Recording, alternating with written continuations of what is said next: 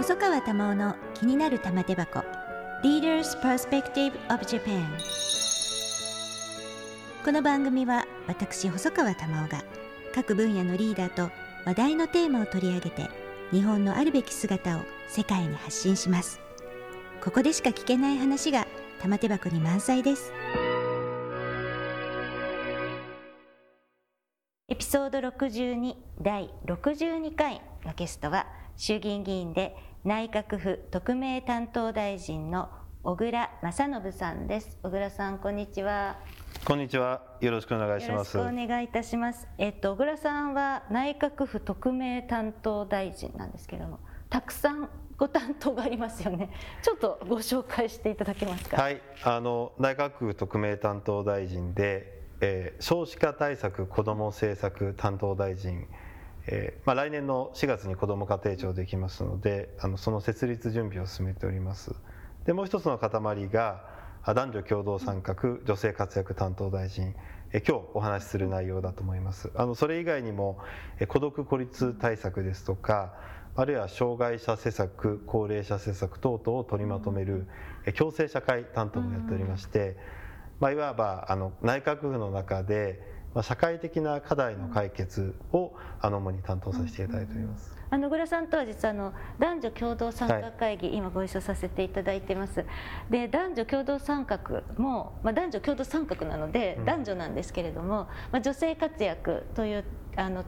点に絞ってみても女性だけのために何かをやってもできないんですよね、うん、でそういう意味では、まあ、幅広い、まあ、家族とかいろいろ巻き込んでいかなければならないので、まあ、そういう意味では本当にあの幅広いいろんな人に関わる分野をご担当されているということで、今日その女性活躍についてお話をしていきたいと思うんですがまず小倉さんまだ41歳。はい41です。今年41になりました。ね若い、はい、ね、もう当選されて10年ですから4期目で、だから本当にお若い時に当選されてその前日銀にお勤めてらしたんですよね。だからまあすごくあのキャリアが大きく変わったと若いうちに変わったと思うんですけれども、そこはどういうことで政治家を目指そうと？はい。あのイギリスにおりましてイギリスから帰ってきて、まあ、当時リーマンショックの後だったんで、え、結構金融があのざわついていたというか、うん、もう本当にあの日銀が資金繰り支援をしなければ、え、もしかしたら東京で円を調達できないなんていうような、結構緊迫した状況でした。でその対応もあの日銀職員の一人としてさせていただいて、でまあ、その直後にあの東日本大震災があって、まあ、今度はその東北の金融機関を通じて資金繰りを支えないと、まあ、東北の経済とかガタガタになってしまうっていう、まあ、対応していく中で、まあ、やりがいを感じると同時にやっぱり限界も感じて、でこの限界をやっぱり突破をするためにはまあ、政治の世界にあの飛び込んでいかなきゃいけないんじゃないかと、問題意識を持ち始めた時に、まあ、ちょうど自民党の公募があって応募させていただいたということですね。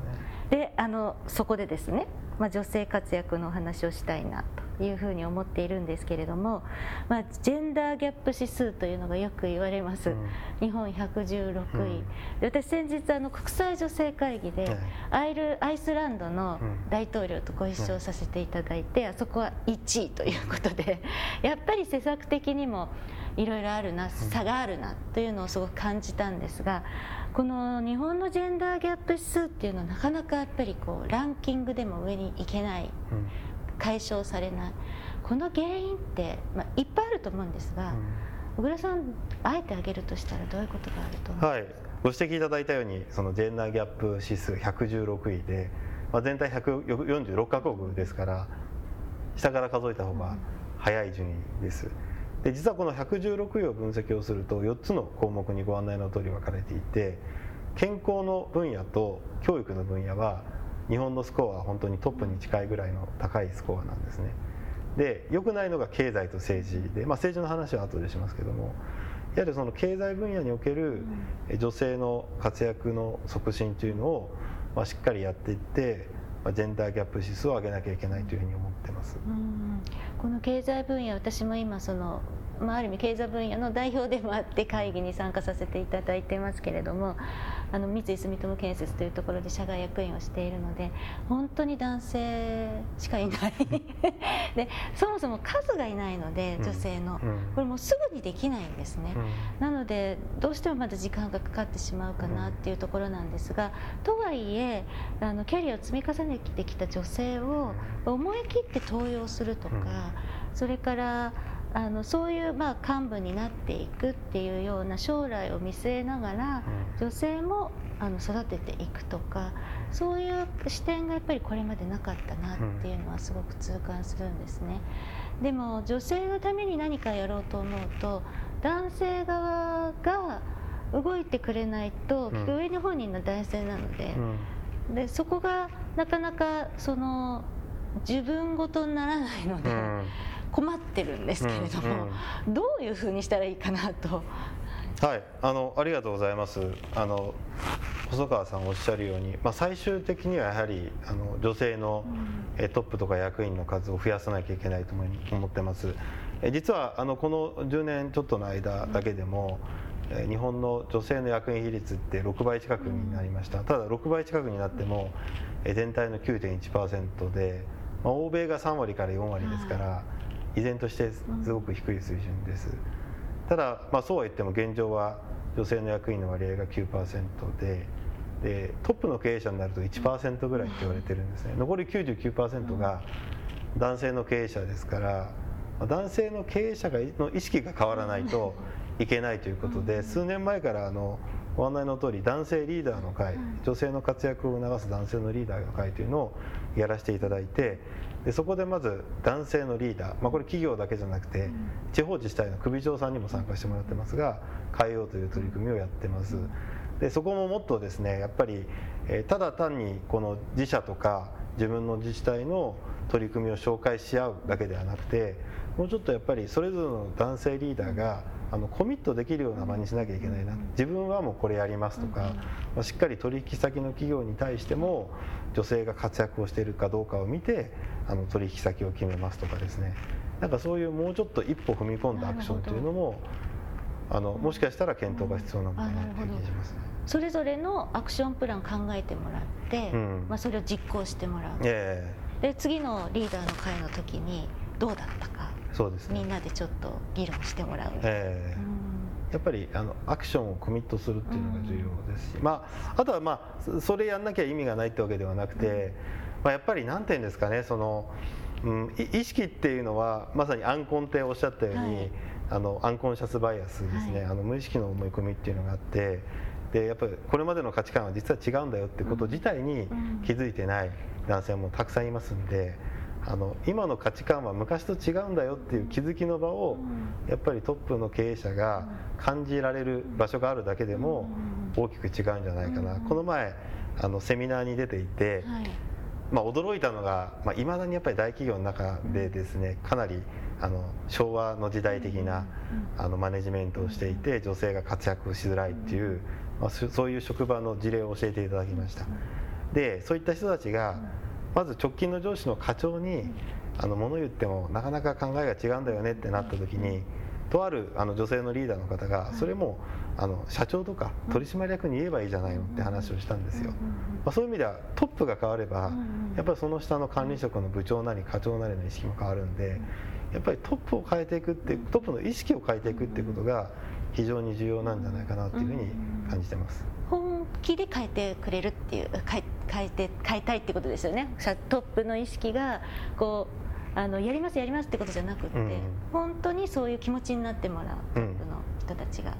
ていうところですよね。そうですね。まあ、例えばあの育児と仕事の両立もありますよね、まあ、そういった中でやっぱりトップが依然としてその長時間労働を評価をする、まあ、あるいはその休日一緒にゴルフ行ったりとかなんかあの旅行に付き合ったりとかそういったところでなんとなく評価をしてしまうっていうようなそういうものをもうなくしてしまってやっぱりあの仕事と育児の両立とかはやっぱりどうしてもその仕事自体を効率的にやらないと両立しえませんのでちゃんとこう時間内にしっかり仕事をするような人を評価をするっていうこととあとは当然今あの女性にあの育児家事の負担が相当偏ってますんでその育児に参加する男性に対して後押しをするっていうんですかね逆に言うとその男性社員にだけあの負荷をかけない。長時間労働を是としないっていうようなそういうそのマネジメントを現場レベルで意識せずにやれるようなそういうやっぱり職場の雰囲気にしていかなきゃいけないですしそのマインドにまずはあのそれぞれの企業のトップになってもらうっていうのが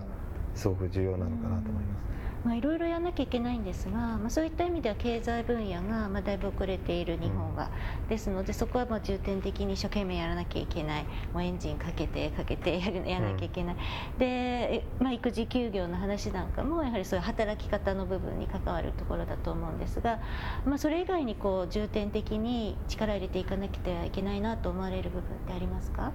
はいあのこの女性に関する問題って様々あります。例えばあのコロナで外に出ていく機会が減ったことによってあの配偶者暴力いわゆるあの DV の相談件数っていうのが増えました。やっぱりそういうコロナとか物価高とか、まあ、大きな社会のストレスが加わった時にどうしても影響を受けやすいのは子供であったり女性であったりするわけでありますから、まあ、しっかりそういうさまざ、まな暴力から女性を守っていくような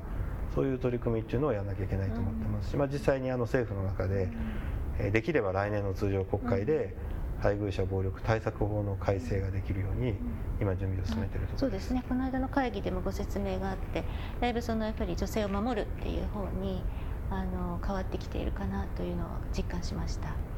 あのこの相談件数の内訳を見ると、はい、結局あの精神的な DV が非常に多いんですよねただ一方で今の配偶者あの暴力対策法っていうのは、保護命令の対象が身体的な DV に限ってますんで相談件数は増えてるんだけども保護命令の件数任用件数はあの減少してしまっていますんでやっぱり今回法改正で精神的な DV も対象にすると同時にやっぱ加害者もですね結構繰り返す方が多いので、まあ、その被害者の救済プログラムだけではなくてまあ、加害者の更生プログラムみたいなのも充実させていく必要があるんじゃないかというふうに思ってます。細川玉緒の気になる玉手箱。Leaders Perspective of Japan ゲストは内閣府特命担当大臣の小倉正信さんです。あの政治分野の話なんですけれども、まあ、政治と経済分野が、まあ、日本は低いということであの私もかねてからですねやっぱり女性議員を増やしていくためにはある程度こう、まあ、クォーター制のように割り当てたりとか、パリテ法のようなものをやったりとかしながらまず候補者の数を増やしてで当選していく人を少し後押しして増やさないとなかなか難しいだろうと。ただ今あのこの第5次男女共同参画計画における、まあ、58項目の成果目標の中でその政治分野の目標というのはあの努力目標ということになっているんですよね。でこの辺りもう一歩ですねそういったクォーター制だとかパリテ法などを取り入れることによってもう少し強制的に増やすっていう方向にはできないんでしょうか？あのまずこの政治分野におけるその女性の参画っていうのは本当に低い水準です、参議院で大体今25%で衆議院で10%切っておりますまあ、それこそ北欧の国とかも完全に男女半数になっている国も多いので非常に遅れてますしつい先日興味深いあのデータを拝見したんですけれどもその政府に対する信頼をですね男女別に見ると、まあ、日本はもともと全体的に低いんですけどもあの男女格差が大きい国でもあるんですね。で男女でほとんど差がないあるいは女性の方が政府に対する信頼が厚い国というと北欧なんですよ。やっぱり女性のリーダーが誕生したりとか、女性の政治家が多い国は、女性のあの自分たちを代表しているという思いが強くなるので政治とか政府に対する信頼が厚くなるということなので、まあ、そういった点においても、あの女性のその政治分野における活躍って非常に重要だと思ってますで。その上でやっぱりこの立場はやっぱり分けなきゃいけないと思っていてあの、まあ、ご案内のとおり三権分立の中でまあ、その立法府の構成について、まあ、政府が何か強制的に口を挟むっていうのもやっぱりなかなか難しいと思っておりまして、まあ、だからこそ、まあ、その計画においてはあくまでも努力目標であって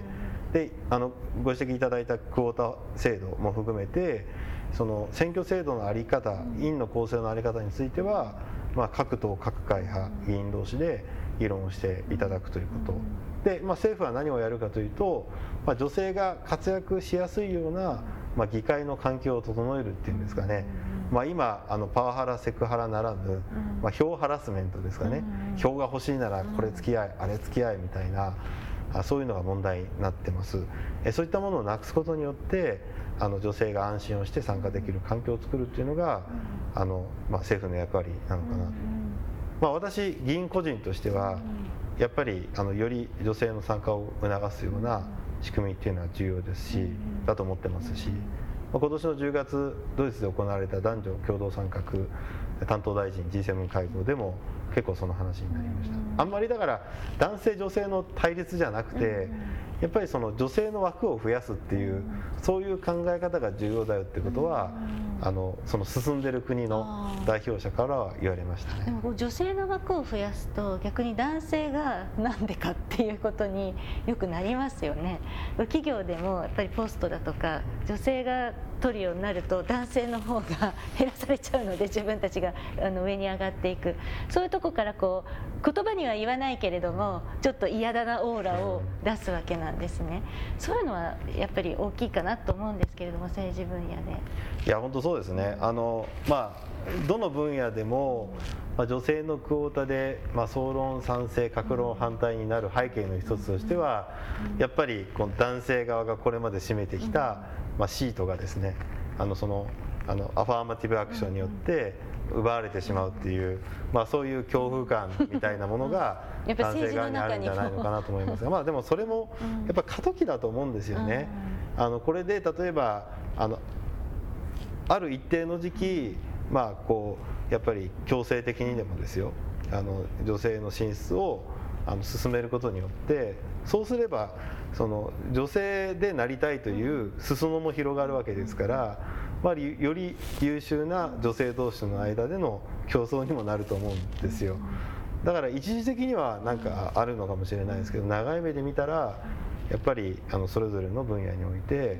あの非常になんか重要な取り組みになるんじゃないかな。だから我々男性側も別に男性の席が奪われる、まあ、それは経済分野もそうだと思うんですけど男性のシートが奪われるのではなくてむしろ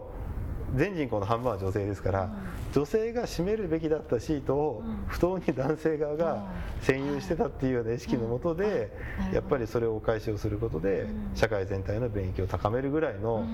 やっぱり意識を持たなきゃいけないのかな、まあ、これは私の議員個人としての立場ですけど。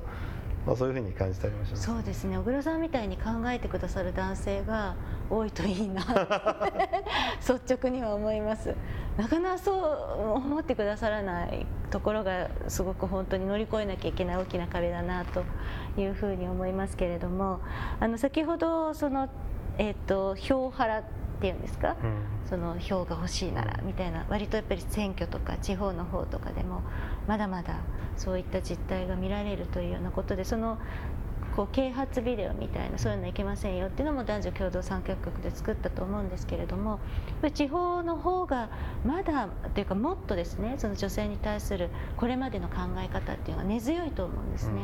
で地方の方方にももっといろんな力を入れなきゃいけないと思うんですけれどもこの辺りはどういうふうにお考えですか、はい、あのご指摘の通りであります、まあ、あの地域によっても違うのであの10%人からげにはできないと思いますがやっぱり都市部と地方というふうな目で見ると、まあ、地方の方が、えー、例えばあの男女間の賃金差が大きかったりしますしあの、まあ、どちらかというと男性よりも女性の方が地方から都市部に出ていくっていう数が多いです。で出てきた女性に話を聞くとやっぱり、えー、ふるさとで、えー、その男性は働き女性は家庭で支えるものだと言われた経験がある人が多かったりするのでやっぱりその地地方における固定的なあの性別役割分担意識みたいなものがやっぱり女性活躍を阻害していることもありますしやっぱり重要なのはその結果その地域のためにもなってないと、優秀な女性がそれによってその地域を離れて都市に出てしまうということでその地域の先細りにもつながるわけですよ。私申し上げてるのはやっぱりその男女平等と地方創生っていうのは、まさにコインの裏表その車の両輪になりうるものだから、まあ、ぜひその地方創生の観点からも地域におけるジェンダー平等を進めてほしいと。アンコンシャスバイアスとか固定的な性別役割分担意識とかそういったものはなくしてほしいということは申し上げてそうですよねその地方で活躍できる場がないから都心へ出てきてしまうんだとすればその地方はやっぱりその担い手が減っていってしまうということになりますからね、そのちゃんとやらないと行っちゃうよっていう話ですよね。そうなんで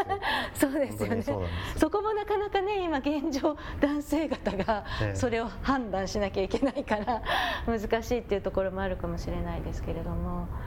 あの最後になりますけれどもあの最初にご紹介した通り、まあ、日銀のご出身でもあって金融政策にも大変明るくていらっしゃるんですけれども、まあ、それも踏まえながらあのそれに限ったことではないんですがあの今こう社会問題を社会課題をこう全般的に解決するお立場であの大臣をされてお仕事をされていますけれどもこれからその政治家としてどんなことをなさりたいかというのを伺いたいなと思います。あのひたすらですねあの政策を磨いて、えー、現実的にこの世の中を良くする、そういう活動を続けたいと思いますし、やっぱ我々政治家が活動する意味って、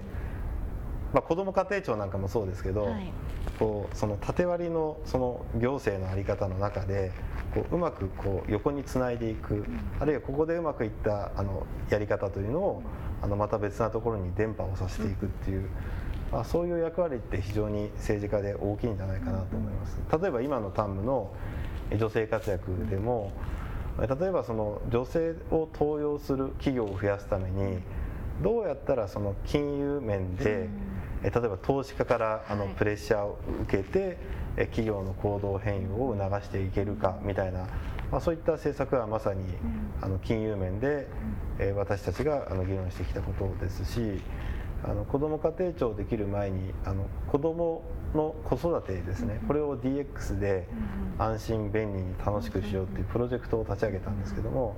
やっぱりあの子育ての面もですね非常にあの書類がたくさんあって、一つ一つ書き込まなきゃいけなくてそれを対面で提出をしなきゃいけないっていうのが多いものですからそういったものも私はあのデジタルの施策等でずっとやってきましたんで。まあ、デジタル化を通じて、あのそういう不必要な、まあ、手入力とか手作業とか提出をする手間とかをなくそうみたいなことをやってやろうとしてるので、まあ、そういったこうこれまでの知見を生かしながらいろんな分野で社会をよりよく現実的にするような活動を政治家として続けていきたいなと。現実的なまあ政策をこう打ち出して実行していくそう裏を返すとなかなか現実的な政策が今まであんまり出てこなかったというふうにも取れるかなと思うんですけれども。うん、あの実は自民党に事務局長族というのがいて 例えばあの大臣やってた小林孝之先生とか牧島かれん先生とか今補佐官やってるあの村井秀樹先生とかデジタル副大臣だったあの小林文明先生とかが。まあ、自民党の中であの事務局長って、あのあんまりあの一般には馴染みがないんですけどその自民党で何か提言出したりとか党側から政策を進める時に事務局長って一番重要なんですよ。あのまあ、一番というか非常に重要であの政策も分かってなきゃいけないし自分で政策も作れるしさまざまな利害関係者や省庁とも調整しなきゃいけないって言って結構あのハブになる役割ででそういったことをあの我々自民党の若手議員って結構その引っ張られてやるんですね。でその事務局長をいろいろやっているのが事務局長族って言われていて でやっぱりそういう若い世代でいろいろ事務局長として経験を積んであのもう全部行政に丸投げじゃなくて細かいところまで行政と対話してあの一緒に連携をしながら現実的に政策を進めていくっていうような、まあ、そういう中堅若手議員が増えていけばやっぱり今の政治のありようっていうのも、まあ、よりいい方に変わっていくんじゃないかなっていうふうに期待してますし、